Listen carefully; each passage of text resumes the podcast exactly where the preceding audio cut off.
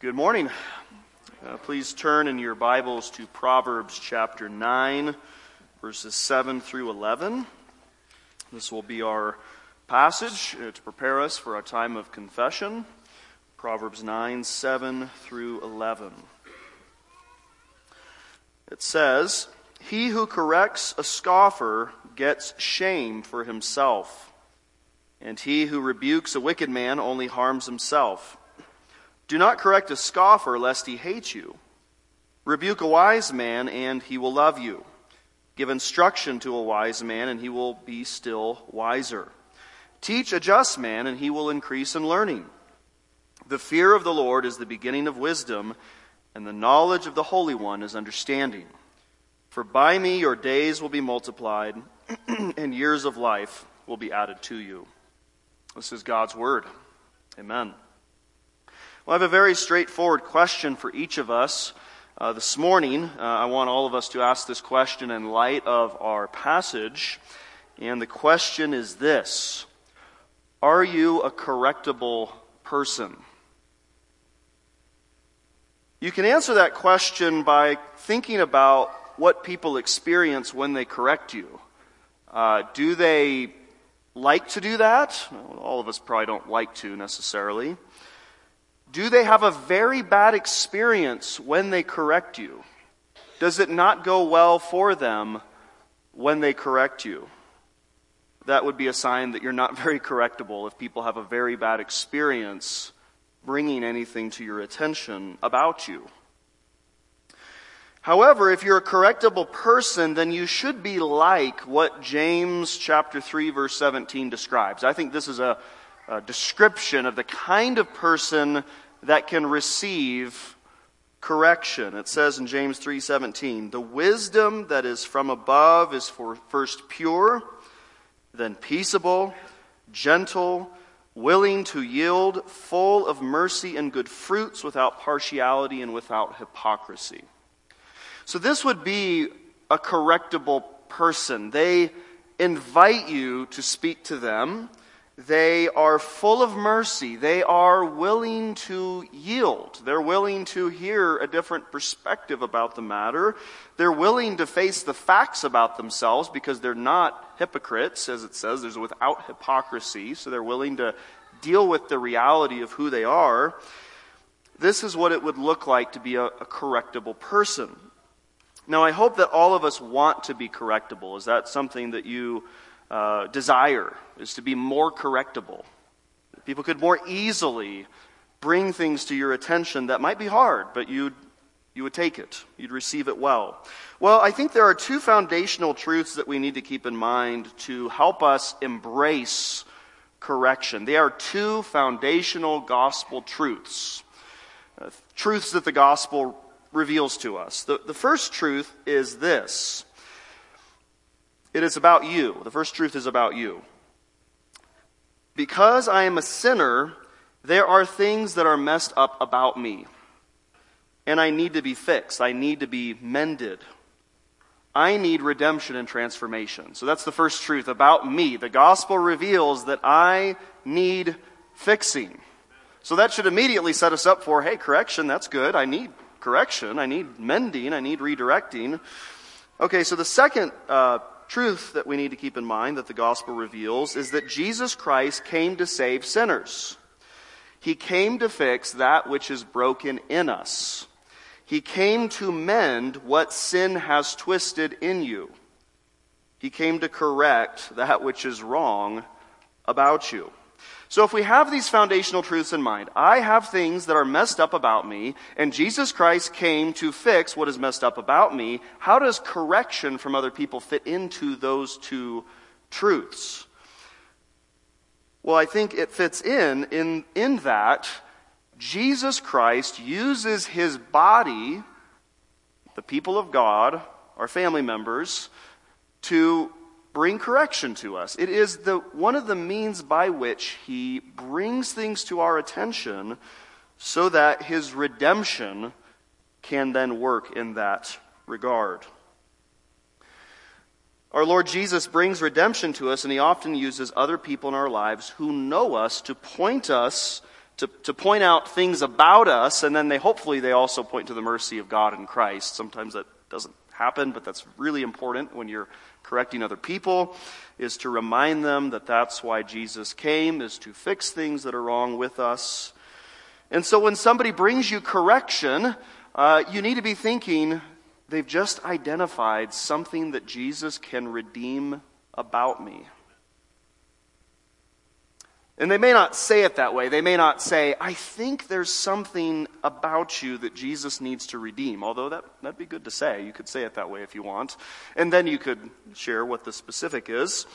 But it sometimes comes in other ways. I mean, imagine a conversation with your child and, and they say, Dad or, or Mom, when you said those words to me, my, my feelings were very hurt and it seemed that you were very angry with me. What it seemed like to me.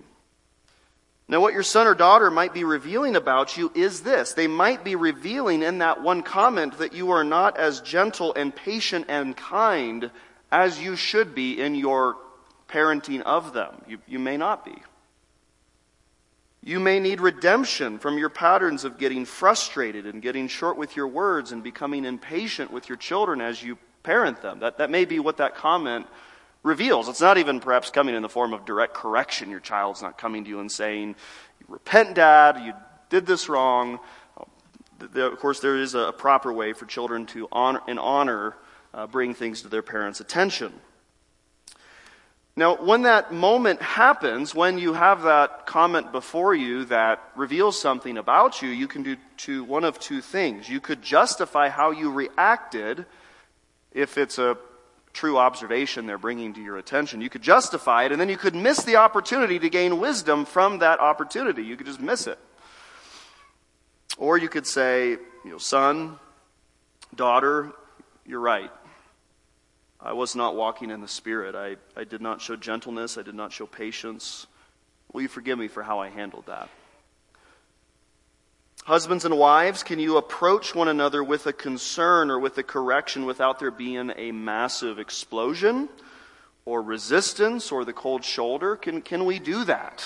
Can we bring something, something potentially difficult or hard, without there being any of those unhelpful reactions? Well, to the degree that we, we have to say, no, we don't do very well, then what it reveals is that we need the grace of humility in greater measure so that we can actually speak to one another in honesty and sincerity and in love and receive from one another.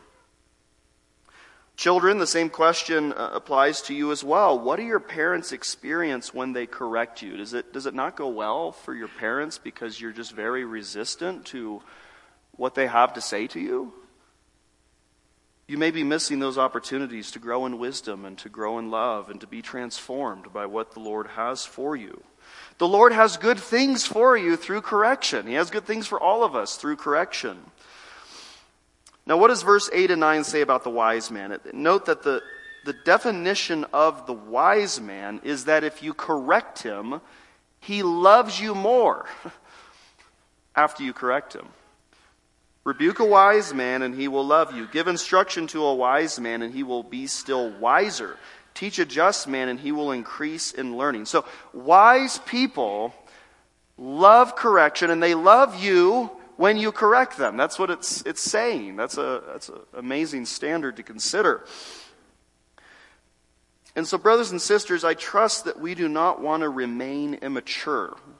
I trust that we want to grow in the grace and knowledge of Jesus Christ. I trust that we want to be transformed. Well, then, God has given this means to help us to grow. Now, I want to give us one final observation before we confess our sins. Verses 10 through 11. What does the passage connect correction to? It connects it to the fear of the Lord. The fear of the Lord is the beginning of wisdom, and the knowledge of the Holy One is understanding. For by me your days will be multiplied, and years of life will be added to you. Now, what the placement of this verse tells us in connection with the rest of the passage is that the God fearing man or woman is the one who is wise and receives correction. I think that's the connection that is being drawn for us. The one who fears the Lord is walking in that fear of God, knows that God brings these things to our attention through correction and thus receives it and receives it hopefully joyfully.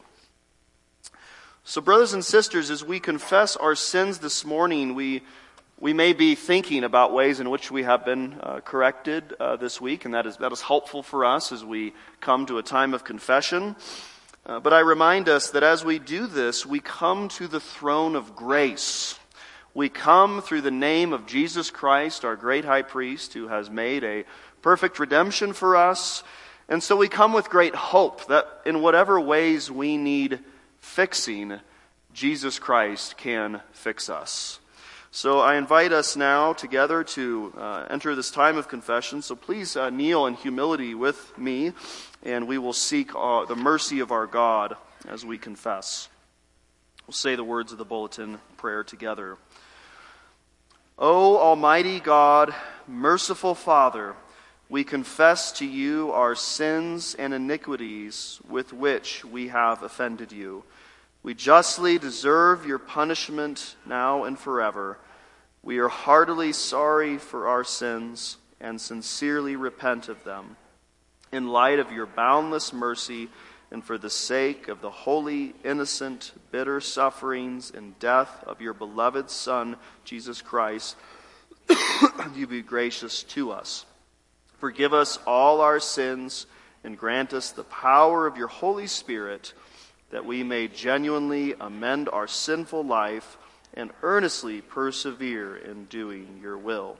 Lord, be gracious to us. For Jesus' sake, we pray. Amen. Now we take a moment to confess our own sins to the Lord.